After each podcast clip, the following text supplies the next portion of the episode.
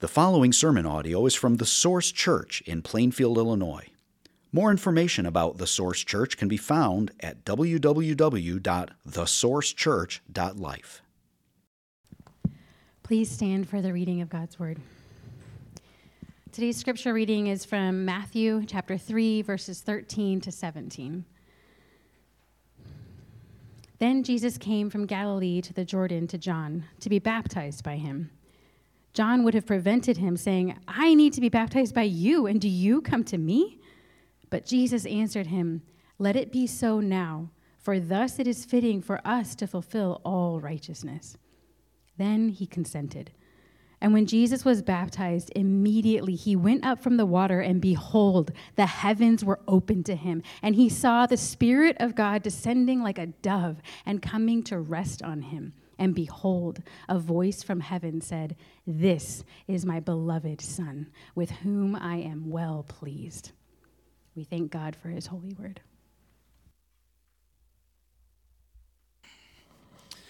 Let's pray one more time. Uh, Lord, we want to, um, I want to bring before you um, Ryan Brown this morning.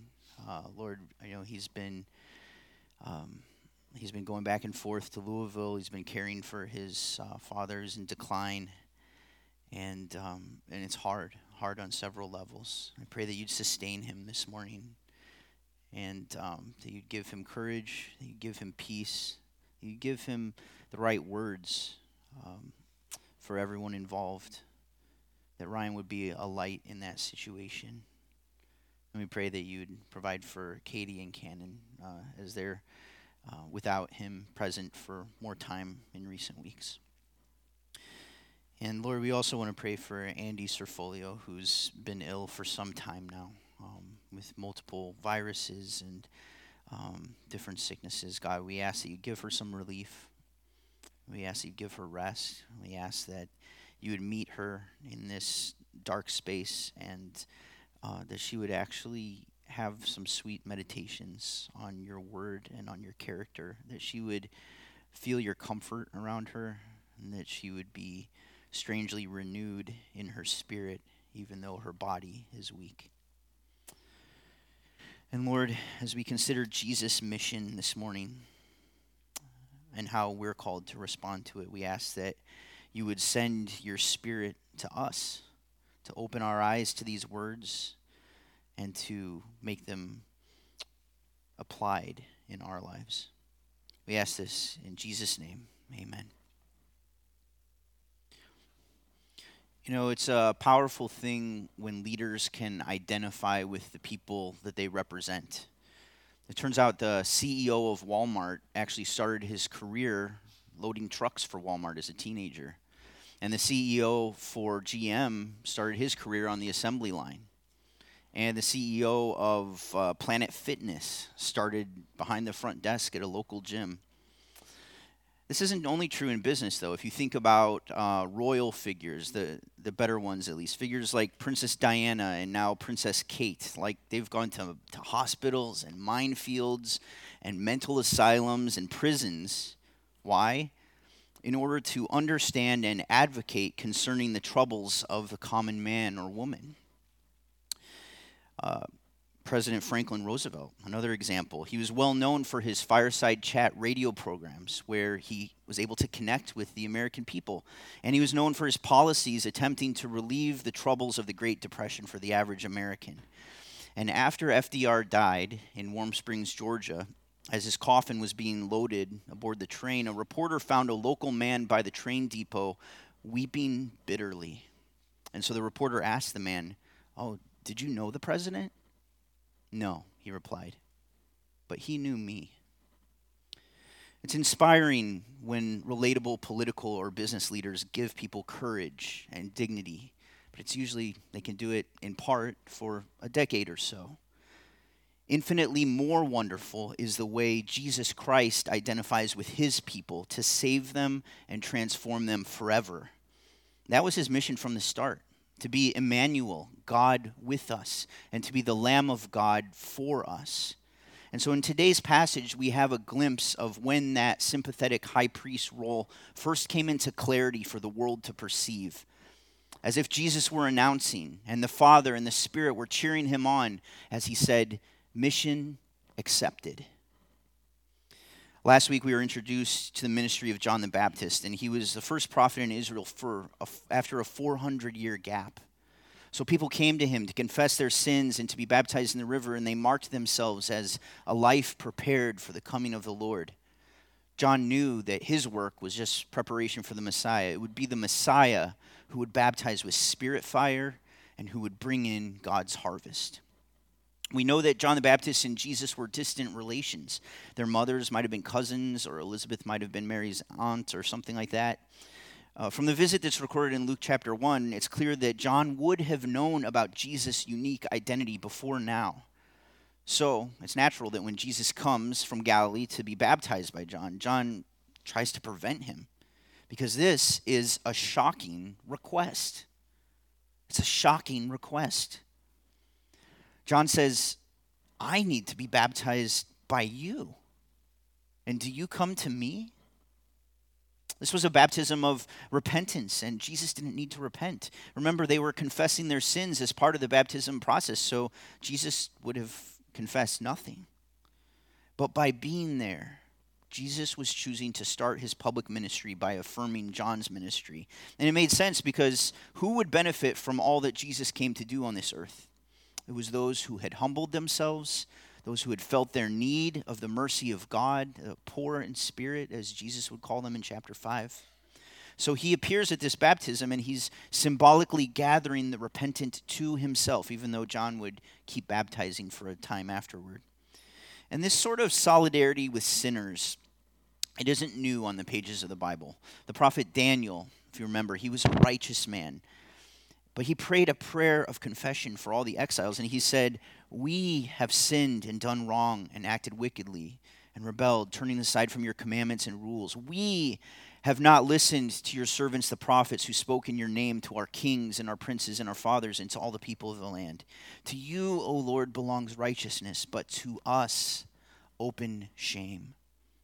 So Daniel was claiming a share in the sins of others, even of those who were born long before his time. And then Nehemiah likewise led the people in repentance like that, voluntarily joining himself to their guilt.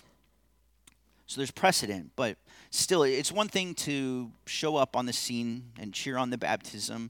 It's another thing, you know, or, or to, uh, to pray like Nehemiah or Daniel did, where you're sort of not distinguishing your actions from the sins of others, but Jesus is doing something different. He is physically getting into the waters of repentance. That's an action that easily could have been misunderstood by others. I mean, the Pharisees and the Sadducees, they would never take that risk to associate themselves so closely with the crowds. Or if they did come to the baptism, it would be to prove themselves the more fervent repenters, or, or to boastfully display that, well, they only had very minor sins to confess. John turned them away from the start because he knew that they could only use his baptism in a corrupt way. But Jesus, on the other hand, John tries to turn away because he was too righteous. And this dynamic is going to keep appearing throughout the Gospel of Matthew, where the religious establishment continually recoils from any contact with the impure. Meanwhile, Jesus is interacting with corrupt tax collectors, prostitutes, pagans, the Roman oppressors. He's even touching lepers and the diseased and dead bodies. And the result is always them being drawn into his purity and life, not the other way around. So, Jesus standing with sinners in the Jordan River reminds us of Isaiah 43 we did not plan this with the, the song this morning. Um, God says, Fear not, for I have redeemed you. I have called you by name, you are mine. When you pass through the waters, I will be with you. And through the rivers, they shall not overwhelm you. So, whatever sin, whatever sorrow, whatever suffering in his people, Jesus doesn't back away. He draws near.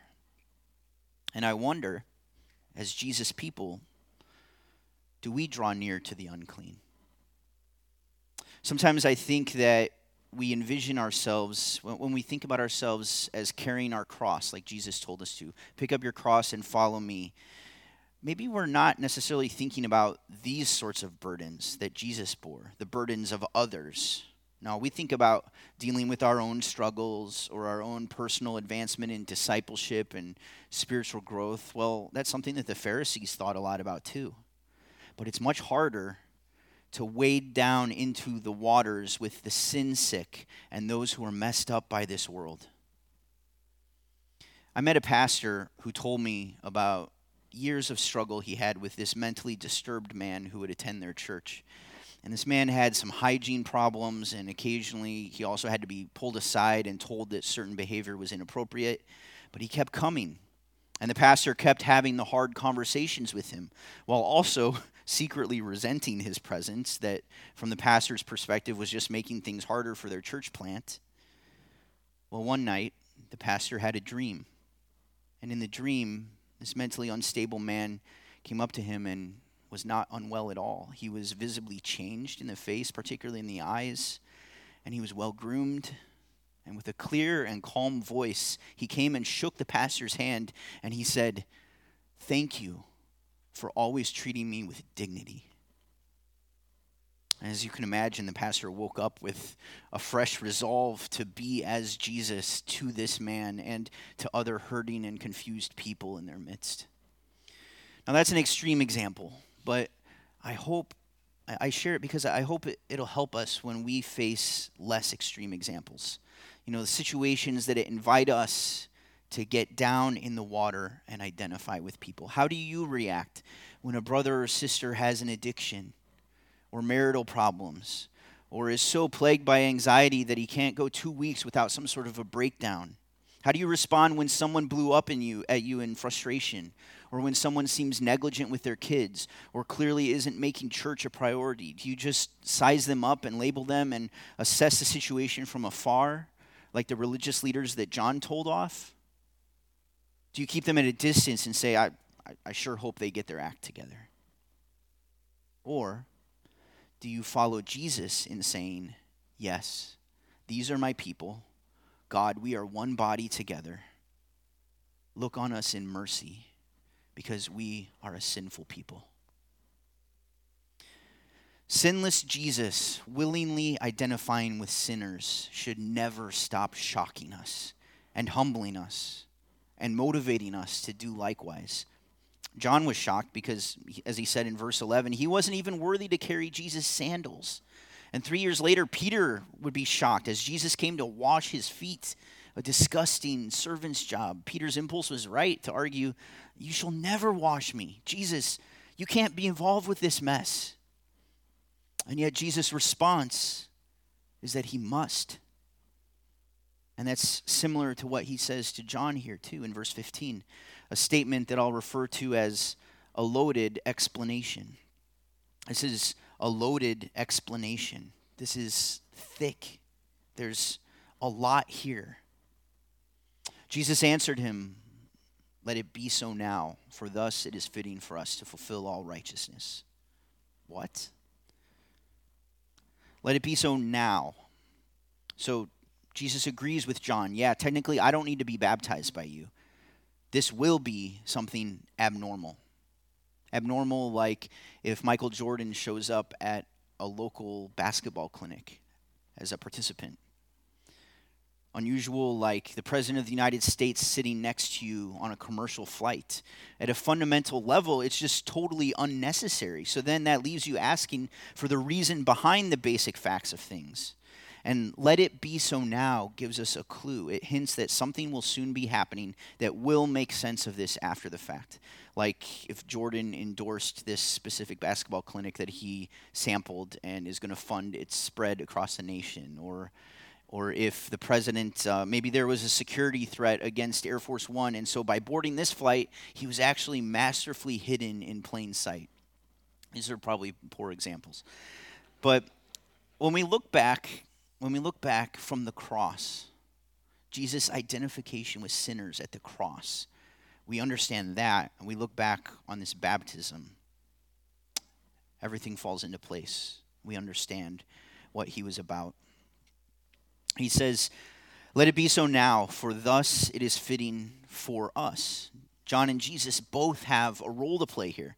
John, as God's prophet, is acting out a prophetic sign, just as Abraham did 2,000 years earlier when he bound Isaac on the wood of the altar. So the son, Jesus, is also going to go under the sacrificial knife or under the waters of judgment, whichever imagery you want to use. All of it is pointing to his ultimate identification with sinners and his mission of atonement on the cross. So, thus, it is fitting for us to fulfill all righteousness. Fulfilling all righteousness doesn't mean so that we can do good stuff, like not lying or serving the poor, or in this case, getting baptized, as if it's just a good deed that needed to be completed. Check, got baptized. No, what Jesus is saying is that God has a specific plan that needs to be lived out by these two in this moment. It's a plan to bring about rightness on the earth. And John and Jesus have an important part to play at this specific moment. And to start seeing how, let's remember that from the very beginning of Matthew, Jesus is being portrayed as the fulfillment of the whole story of God's people. He was introduced as the son of Abraham, the son of David, the son of exiles. With the visits of the Magi and their gifts, he was being shown, it was being shown that one greater than Solomon is here. But Jesus is also pictured as the greater Moses, and that imagery is going to continue throughout the whole book of Matthew. So, like the infant Moses, Jesus was due to be executed by the forces of an evil king. Like the young man Moses, the child Jesus fled out of the land, away from the evil ruler's grasp. Like Moses and all of Israel, God says of Jesus, Out of Egypt I called my son. In chapter 4, Moses' 40 years in the wilderness will be relived with 40 days of fierce temptation. In chapters 5 through 7, Jesus will, like Moses, be delivering words from the mountain though while Moses received the law from God, Jesus himself will be giving it. Okay, but here in chapter 3, where do we see the shadow of Moses? That's right, it's in the midst of the waters. The Apostle Paul in 1 Corinthians 10, he speaks about the wilderness generation by calling them all those who were baptized into Moses. So he's talking about the crossing of the Red Sea behind their leader Moses. He calls it a baptism an initiation by going through water. And we know that they were brought safely through to the other side. Throughout the Bible, the waters are symbolic of chaos and destruction. We see that in Genesis, Exodus, Job, Psalms, Jonah, Revelation. And so, what baptism does in the Hebrew mind is it brings us to a place covered by waters. It's terrifying, but in God's hands for our redemption and then safely through to the other side. So Jesus came to John's baptism in part to take his place as a greater Moses who would lead the people not through physical waters, but through a deliverance far greater than the Red Sea. In chapter 12, he'll actually explain his death and resurrection by speaking of the sign of Jonah. Just as Jonah, after three days, came up from the waters, so also would Jesus come up from the waters, but like, like Moses leading the people of God behind him. So, in this loaded explanation, let it be so now, for thus it is fitting to fulfill all righteousness, Jesus is saying that he had to take his place in the story of deliverance. And that's not on the bank of the river looking down on the people, but it's with them in the waters as their brother, their leader, their shepherd, their deliverer. Now, I want to be clear that John's baptism was not Christian baptism. It was the precursor to Christian baptism. There's important differences. There's also parallels.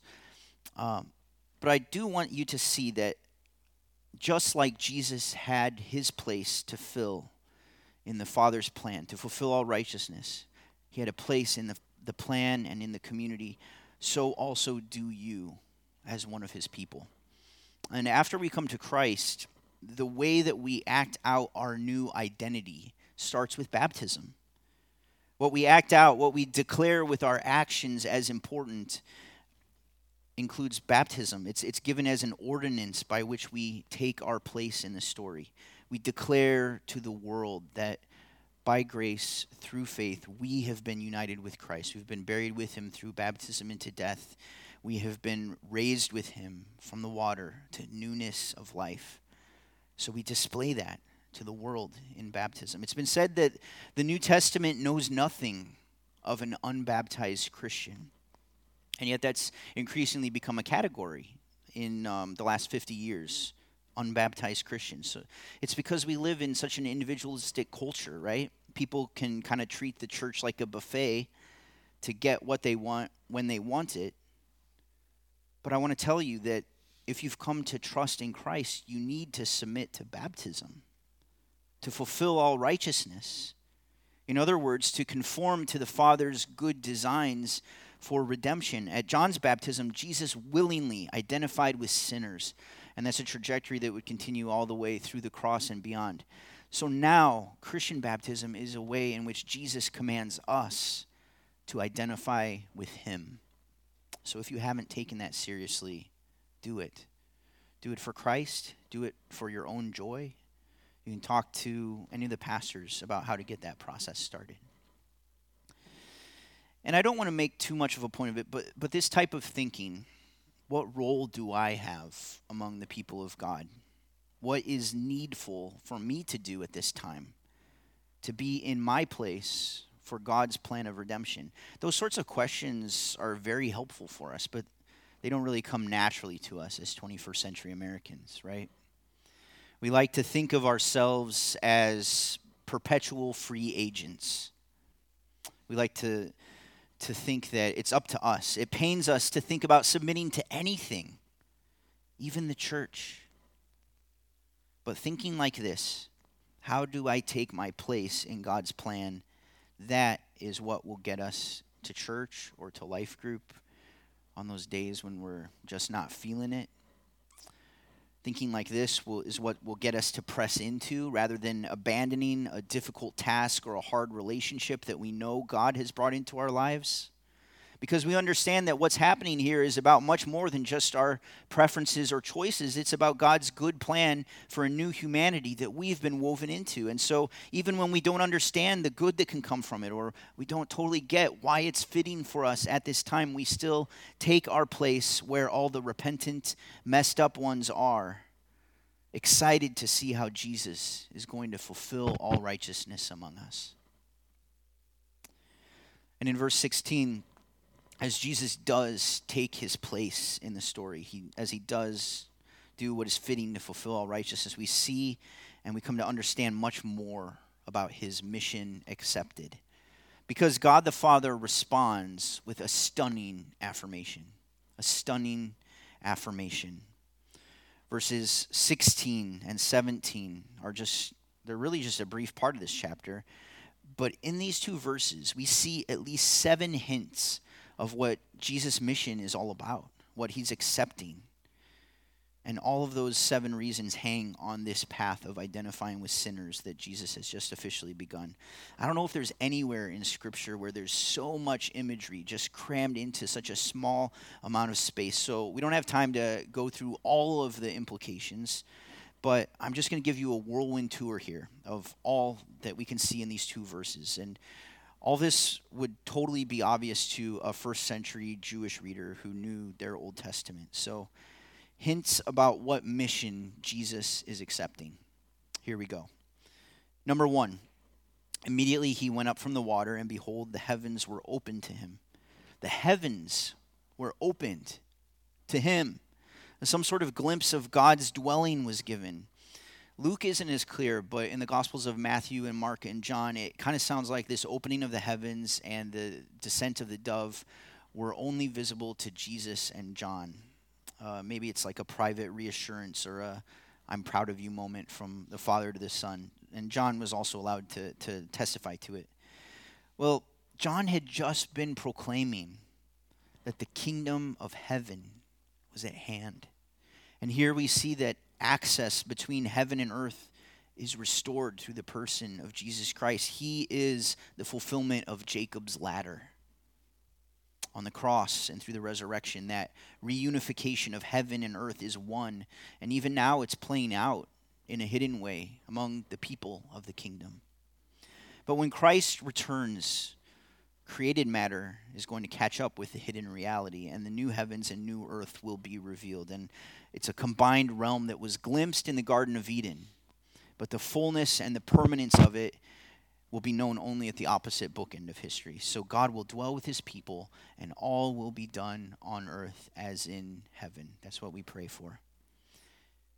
And that will happen because Jesus has fulfilled all righteousness. That's being shown in verse 16. Number two, Jesus comes out of the water, and he saw the Spirit of God descending like a dove. This signals that a new creation is on its way. In Genesis 1, the earth was without form and void, and darkness was over the face of the deep, and the Spirit of God was hovering over the face of the waters. Hovering. The only other time this Hebrew verb is used in the whole Bible is it's used of an eagle fluttering over its nest. So at the very beginning, the creative Holy Spirit is pictured like a bird hovering over the waters. One translation says, God's Spirit brooded like a bird above the watery abyss. And here we have a dove descending over the baptismal waters of repentance. Jesus' identification with sinners will lead to a new creation. And Second Corinthians says that if anyone is in Christ, he is a new creation. Even now, the old has passed away. Behold, the new has come. Number three, he saw the Spirit descending like a dove and coming to rest on him. This points us back to Genesis 8, another creation renewal account, when the dove came back to Noah with an olive branch in her mouth, showing that the waters had subsided from the face of the earth. And this tells us that Jesus is the greater Noah, whose obedience to the Father preserves the remnant people of God through the floods of destruction. Number four, Throughout the Old Testament, there are a number of times when a prophet of God takes oil and pours it over the head of someone and declares that person to be king. And Matthew has been very clear in chapters 1 and 2 that Jesus is the true king of Israel. And so we would expect in this run in with the first prophet in 400 years that it's going to involve an anointing as king. But instead, John does nothing physical to exalt Jesus above others. Instead, John, under protest, is actually bringing Jesus low into the waters on par with the other people of God. So it's not a sign of his exaltation, but of his eventual suffering and humiliation. So then, well, is Jesus just going to leave this encounter with the prophet without a proper anointing as king? Nope. God himself will anoint God the Son. Not with oil, but with that which the oil in the Old Testament always pointed to the Holy Spirit. So the Spirit isn't only resting on Jesus to indicate a new creation, but also is marking him and empowering him for his work as the rising king. Now, what is the work of God's Spirit anointed king? Jesus himself tells us in Luke 4 by quoting from Isaiah The Spirit of the Lord is upon me because he has anointed me to proclaim good news to the poor, he has sent me to proclaim liberty to the captives and recovering of sight to the blind, to set at liberty those who are oppressed, to proclaim the year of the Lord's favor. Jesus is that anointed one, and we will see in his ministry all of those beautiful ways in which he ushers in the kingdom of heaven. And then in verse 17, we have a voice from heaven saying, This is my beloved Son with whom I'm well pleased. And unlike the sights of the heavens opening and the dove descending, it seems that this was actually audible to all. So, number five, we learn the thing we learn about Jesus' mission. There's a reference here to Psalm 2 7. I will tell of the decree. The Lord said to me, You are my son. Today I have begotten you. Ask of me, and I will make the nations your heritage and the ends of the earth your possession. So again, it draws in that son of David, son of Abraham language. Jesus will be the cosmic king whose reign brings blessing to all nations. Number six, when Jesus is called my beloved son, it points us back to Genesis 22, when God told Abraham, Take your son Isaac, whom you love, and go to the land of Moriah and offer him there. God tested Abraham, but stopped him from doing any harm to Isaac and provided a ram caught in the thicket as a substitute. but the whole event was a prophecy for how Jesus, the truly promised offspring, would one day actually be put to death on the same mountain. So, by referencing the beloved Son here, God is revealing the unexpected climax of this king's mission. He was going to absorb the guilt of others and die a sacrificial death to make atonement for sin. And finally, number seven this is my beloved Son, with whom I am well pleased. This points the way back to Isaiah 42. God said through Isaiah, Behold my servant, whom I uphold, my chosen, in whom my soul delights. I have put my spirit upon him. He will bring forth justice to the nations. He will not cry aloud or lift up his voice or make it heard in the street. A bruised reed he will not break, and a faintly burning wick he will not quench. He will faithfully bring forth justice. He will not grow faint or be discouraged till he has established justice in the earth, and the coastlands wait for his law. Jesus is that servant, bringing justice to the nations, who will not break the weak ones or snuff out the discouraged ones in the process. And whether they know it or not, the farthest reaches of the world long for his reign. I know this is a lot to take in. Maybe you're like, I didn't really get any of that. Just so a whole lot of Old Testament stuff fulfilled in Jesus. And if that's all you take away from this passage, Old Testament stuff fulfilled in Jesus, great. Well, what we're seeing here, though, is, is it's the perfection of the Word of God, right? Across 66 books, 40 authors, thousands of years, three languages, we see astounding connection, never any wasted imagery, and it all comes together in the person of Jesus Christ. Maybe we should think about Jesus' baptism in this way. Like The cross and the resurrection and the ascension are that's when he takes the scepter and the crowns on his head and he sits on the throne of power. But this baptism is kind of like the start of that ceremony. So imagine the British coronation ceremony. Like there's a lot of symbolic pageantry, and then and the Archbishop of Canterbury he administers these sacred oaths and and lists the duties of the monarch that he or she would would vow to fulfill. So here, instead of making vows, Jesus shows vows. He goes down into the water. He displays his identification with the sinners he came to save. He's saying, They're with me, I'm with them, come what may. And he knows what'll come. Quite simply, Jesus is saying, I want the path of the suffering servant. I will be the sacrifice that Isaac was pointing to. Father, I will lead your people through the waters and bring them safely to the other side. I will do what you have designed in order to bring about a new creation and a righteous, unending reign. And to that, the Holy Spirit says, Jesus, I will be with you throughout your mission. And to that, the Father says, Jesus, I love you and I'm pleased with you. And through all these words, the Father and the Spirit say to us, recognize who this is and listen to him. And that's really what we should take away from Jesus' baptism. Here is the one we must believe and we must obey. First, we must see him as he is. We must believe that this truly is the one to whom everything leads. He is the king over all, he is the king we desperately need. So we should see in his identification with us, he's unlike any ruler the earth has ever known. And that's why we trust him.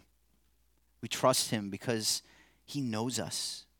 He takes on our burdens. He ushers in justice with a gentleness that protects the weak and brokenhearted. He personally leads his repentant ones through the waters of destruction to freedom and life in the lasting kingdom. And so, because Jesus said, mission accepted, in him you are a new creation, a citizen of the kingdom of heaven. And so you also can obey by joyfully saying, Mission accepted to any difficult path of identifying with sin and suffering of others that may be marked out for you. Let's pray. God, I pray that we would be a people like this, a people of Jesus.